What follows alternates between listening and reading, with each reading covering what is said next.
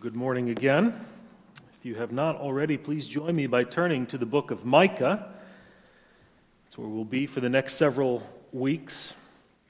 I mentioned this in the, uh, the Friday uh, pastoral epistle, if you all uh, got that. If you didn't get it, or if you didn't read it, which I expect that you all did, I wanted to reiterate this. Someone pointed out to me last week that I told you, don't call me uh, Reverend, but I hadn't told you what you should call me.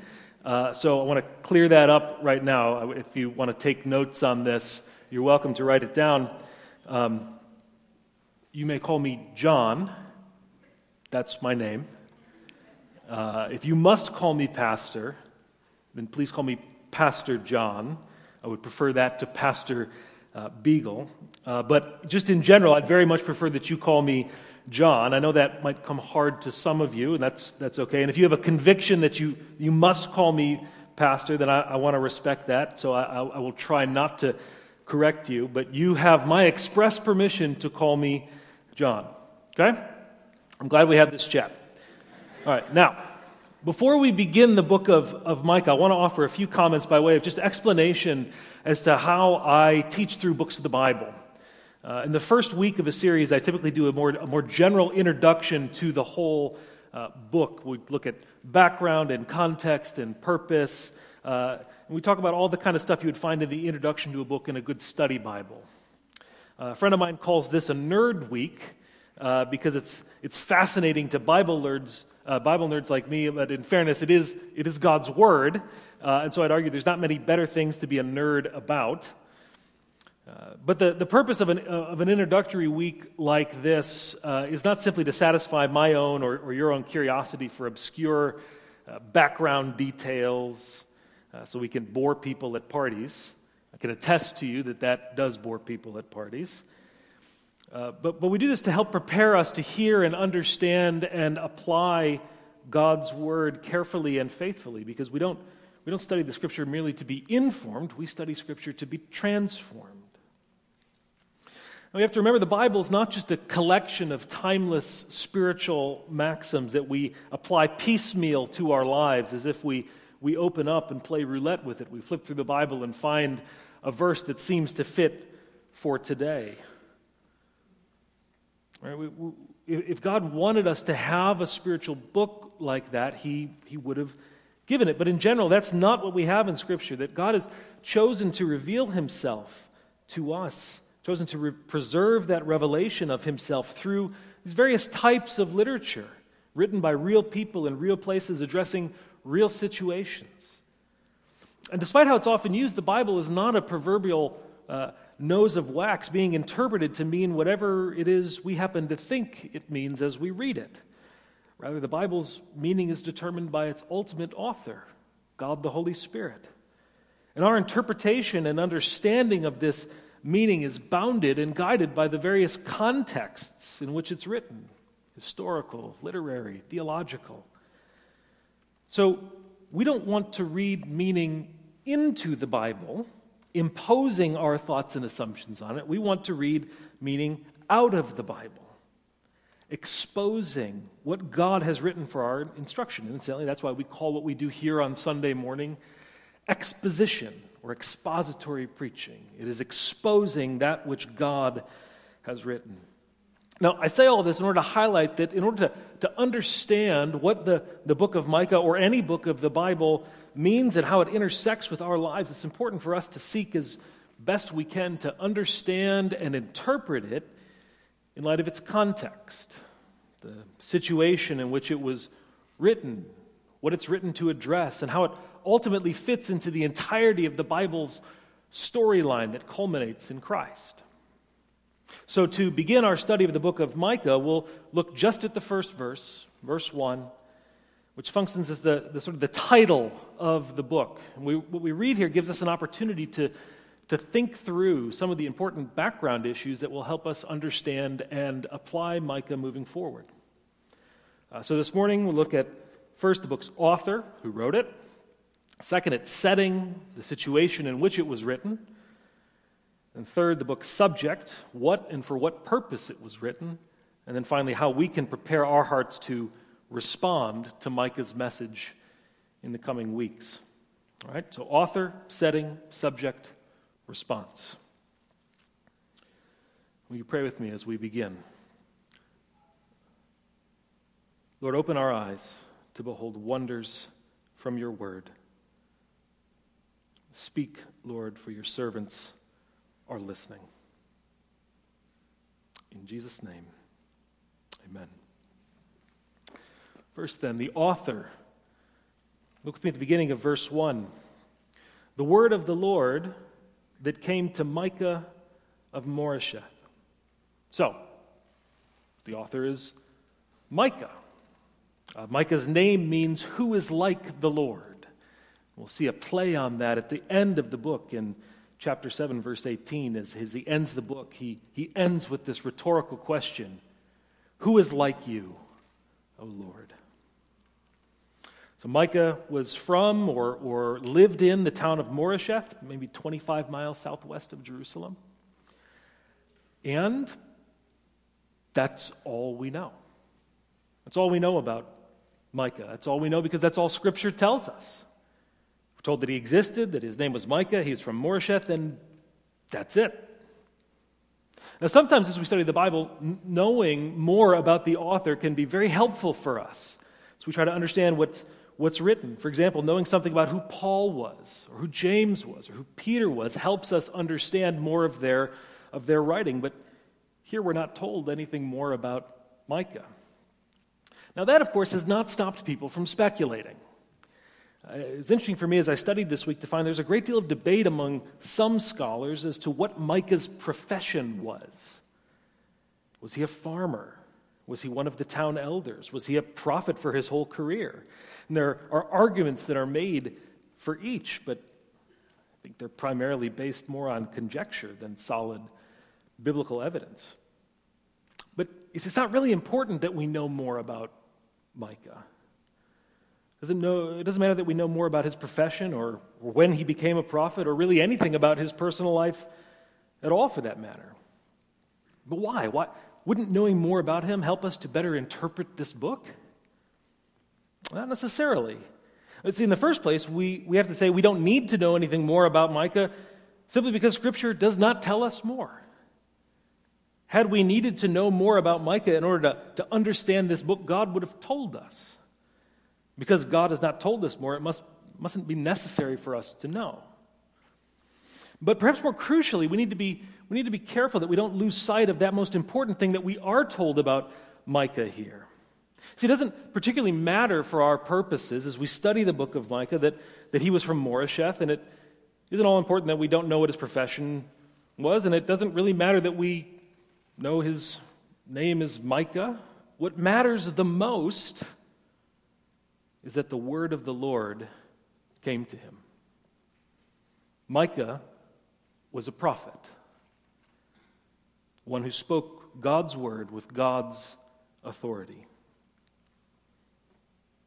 Well, he's never specifically called a prophet in the book. He does affirm for himself that he has been called and empowered by God to speak God's word. We see this in Micah 3 8. He says, But as for me, I am filled with power and with the Spirit of the Lord and with justice and might to declare to Jacob his transgression and to Israel his sin. Now, Old Testament prophets had two overarching uh, purposes. First prophecy includes what we might call foretelling, proclaiming God's work in the future. This is the, the aspect of, of prophecy that we probably are most familiar with. And as a result, sometimes we end up using the word prophecy or prophet simply to be a synonym for prediction. So we say someone's a prophet if it's someone who predicts the future. But we need to be careful that we remember that prophecies in the Bible are not quite the same as predictions. Predicting, in our experience, is uh, something more like an estimate making an educated guess.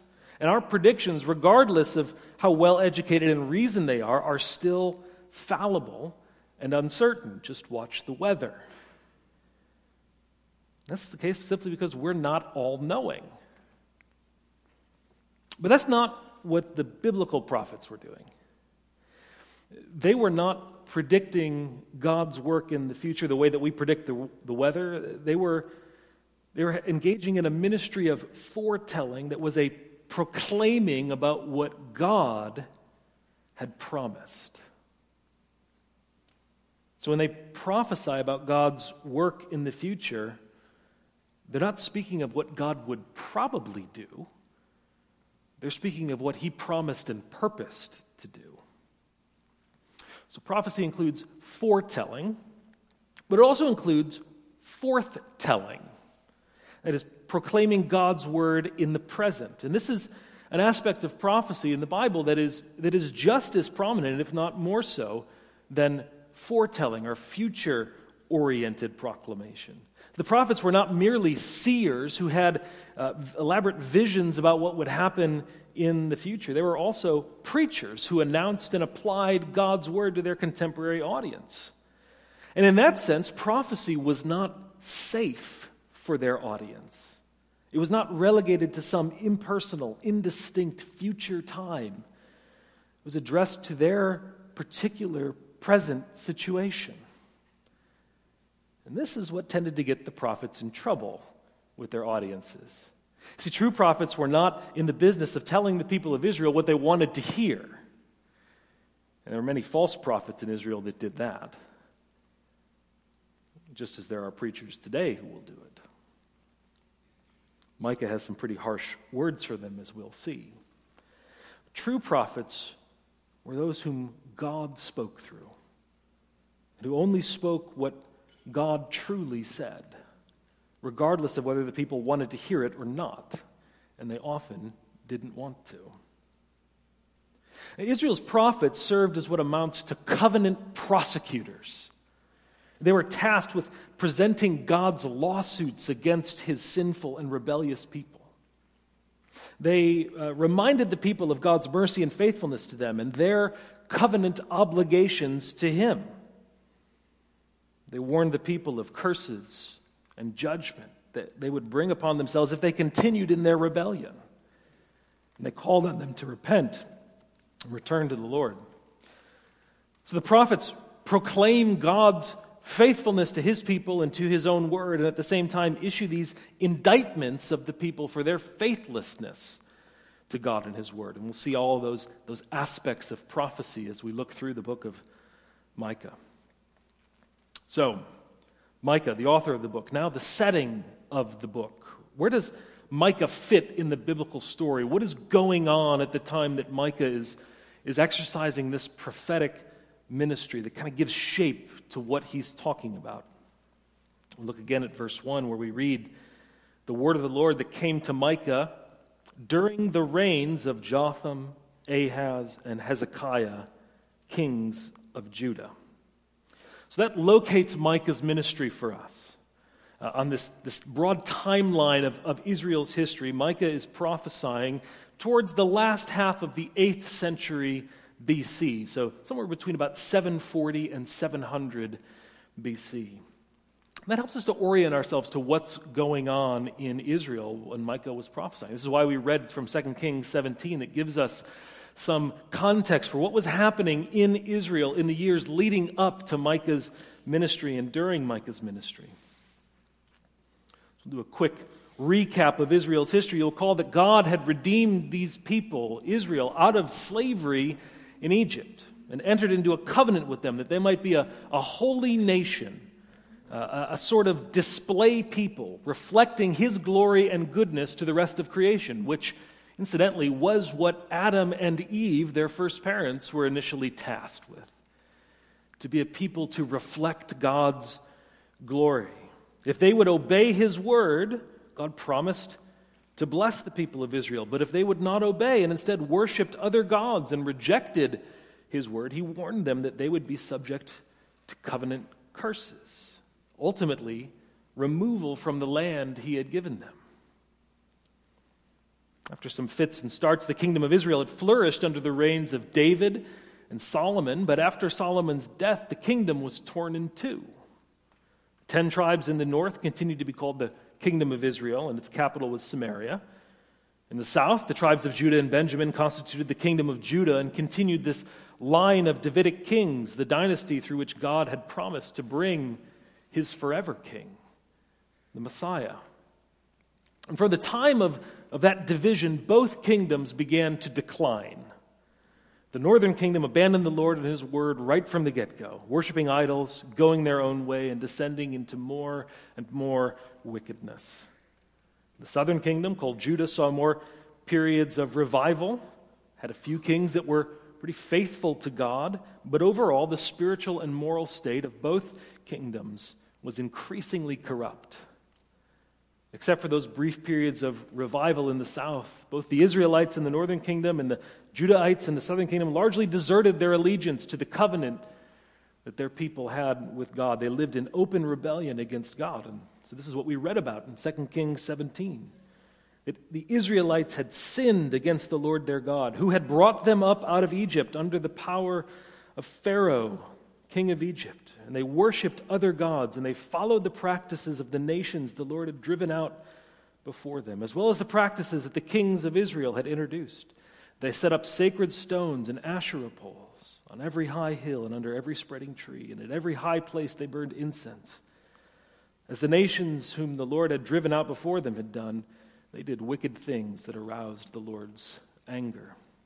And even more so, because they were in covenant with God.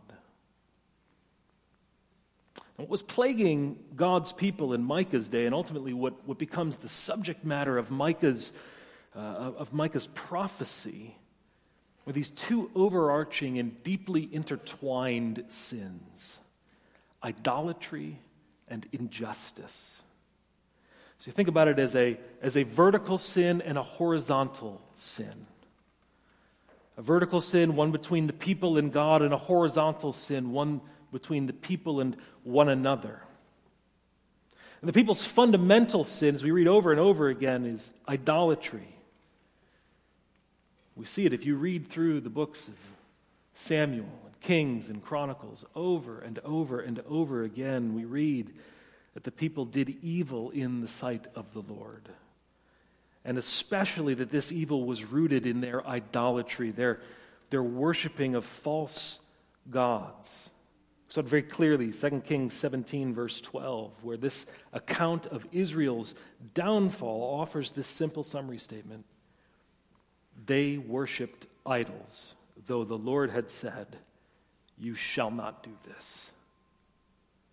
So, first and foremost, people's sin is against God, with whom they've broken covenant, and thus, through their wickedness, exposed themselves to his righteous and holy anger. See, they were, they were to be a holy nation, a people for God's own possession. And the first commandment that was to give shape to Israel's life as this people who were to reflect God's glory was that they shall have no other gods before me. The idolatry of the people, rejecting God and his ways, does not merely lead to, to false worship and forsaking their covenant with God vertically, it also leads to rampant injustice in Israel's society horizontally. So, having abandoned the worship of the only true God, the people increasingly oppressed those who bore his image. We'll see more of this as we go through the book, as, as Micah addresses these issues that are running rampant in Israel's society. And he, he makes this point as forcefully as anywhere else in Scripture. Sin against God is not compartmentalized, it's not sealed off from the real world as if it's just between me and Him. A heart that's set on false worship will not only sin against God, but it will inevitably compound itself in sin against other people as well. We also see that the, the fruit of sin against other people is always produced by a root sin against God. No sin is simply horizontal. All sin eventually comes back to this fundamental sin that we don't want God to be God. We want to be God. And so in, in Micah, these, these two aspects of sin, idolatry and injustice, are, are inextricably linked together. We'll see that as we, as we go through the book. Now, in light of the people's disobedience to their covenant with God, we, we read again in 2 Kings that the Lord warned Israel and Judah through all his prophets and seers, saying, Turn from your evil ways, observe my commands and decrees in accordance with the entire law that I commanded your ancestors and that I delivered to you through my servants, the prophets. So, this is where Micah comes in. He's one of those sent by God to warn his people about the consequences of their sin, to call them to return to him. Now, as an aside, uh, because prophets like Micah often issue these stark warnings of coming judgment, we may find ourselves drifting into thinking that God is just this being vindictive. If we're not careful, we, we begin to think that the God of the prophets is merely an angry, temperamental deity that is quite different from the God and Father of our Lord Jesus Christ. But that's not the case at all. So don't miss that the very fact that God spoke through the prophets to warn his people to return to him is an act of grace.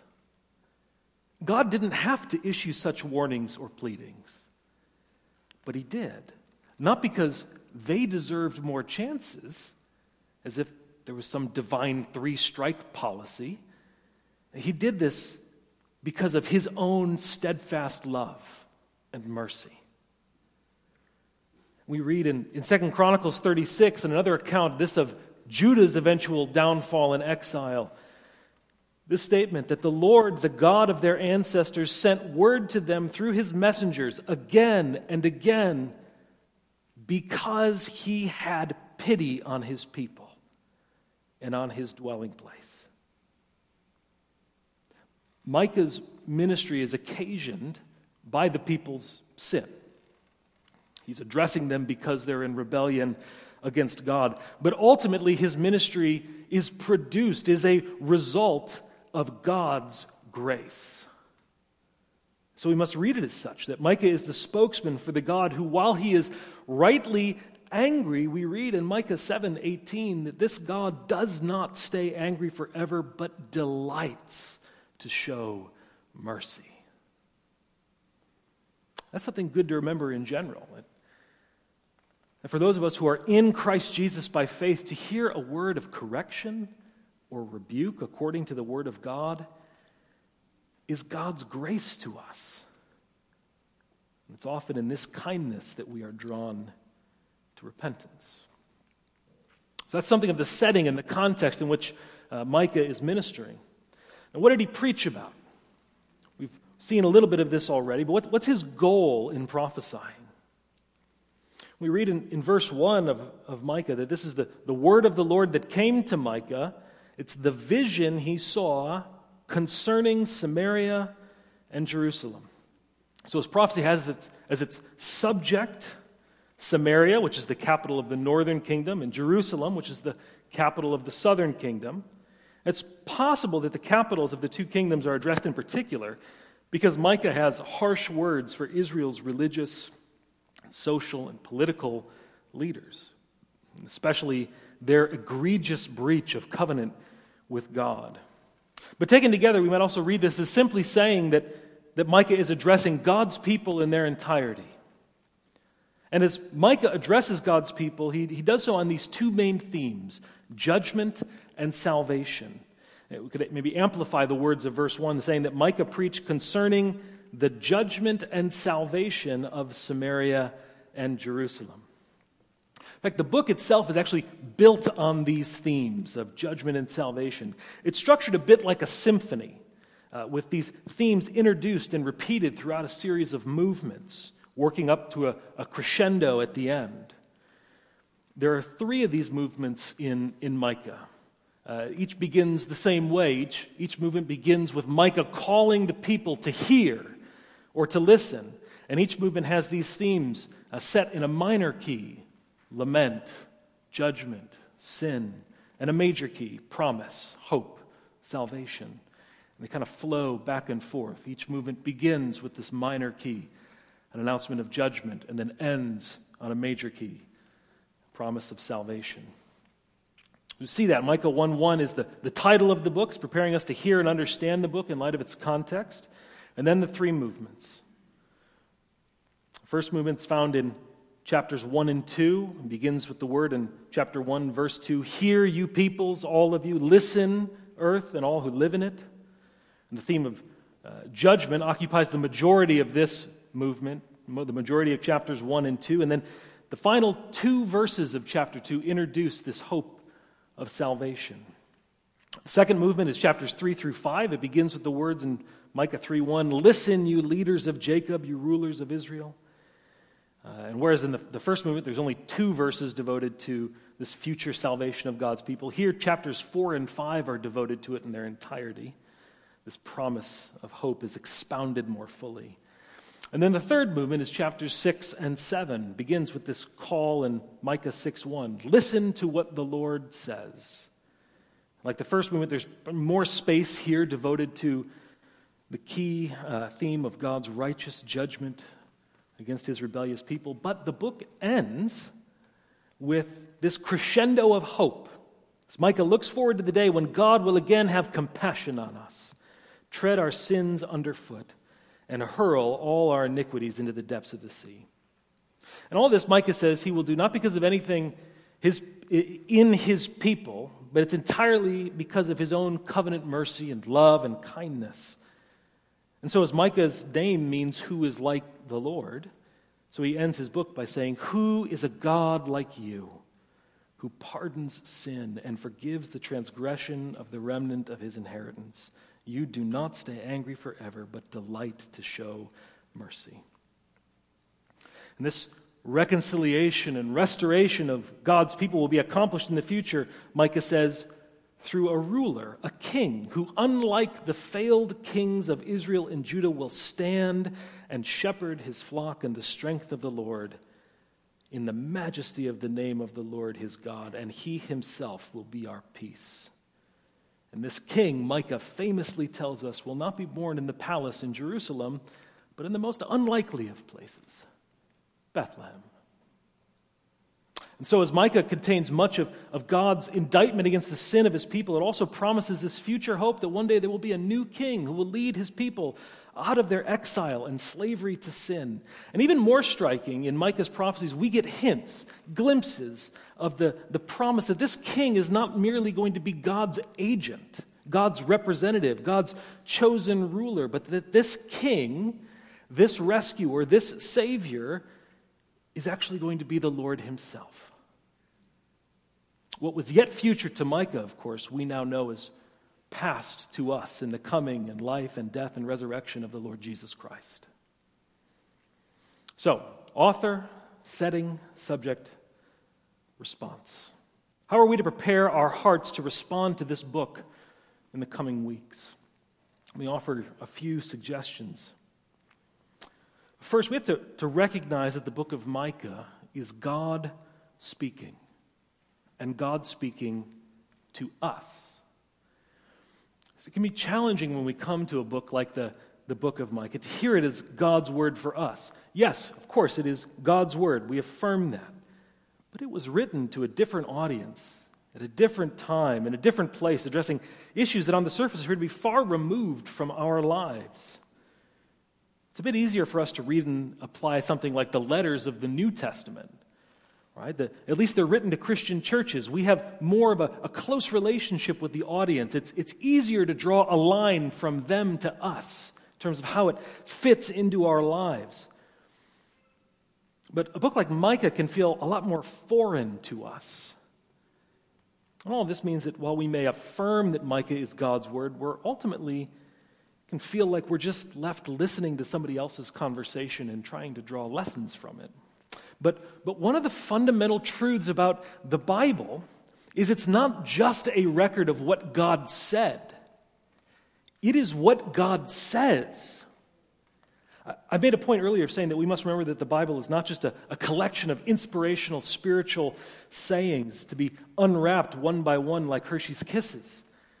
Rather, it's a, it's a book written by real people, to real people, at a real place, in history addressing real issues, but we also have to remember that the Bible is not merely a human book. It's also God's word, and it's not merely an account of what God spoke in the past, but what God is speaking now.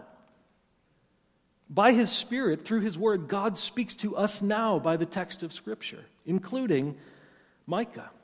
And so we need to come to this series through the, the book of Micah with an expectation and a conviction that God is going to address Cornerstone Evangelical Free Church in 2022 through the word of the Lord that came to Micah in the days of Jotham and Ahaz and Hezekiah.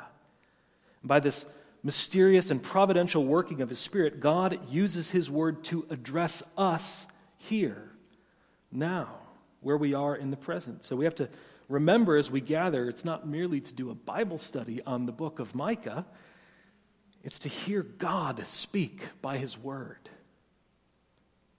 Now, if we hold the conviction that the book of Micah is the word of God by which we will be addressed by God here and now, then we also have to be resolved to listen to what he says. And this is something that is repeated over and over again in Micah. Micah himself emphasizes this to his hearers. See, seven times in the book, he, he calls the people of God to hear, listen. Each major section of the book, like I said, begins with this call listen. It's clear what he's calling his audience to do. And this listening is, is not merely to hear with our ears, but to listen with hearts set to obey, set to receive the word of God as it is. God's word for us. So, as the Apostle James said, we're, we're to set ourselves to be doers of the word and not hearers only, and so deceive ourselves. And this is the, the kind of listening that Micah is calling us to.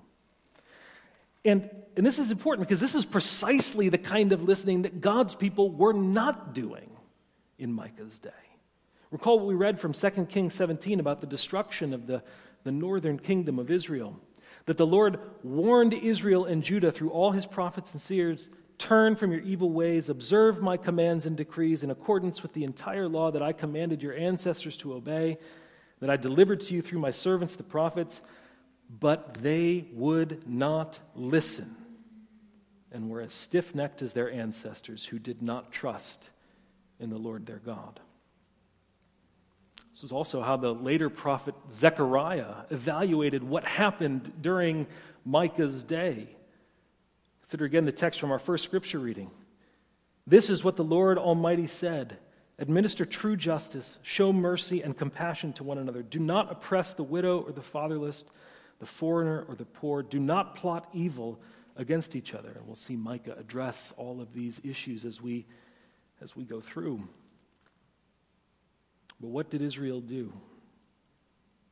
Zechariah says they refused to pay attention.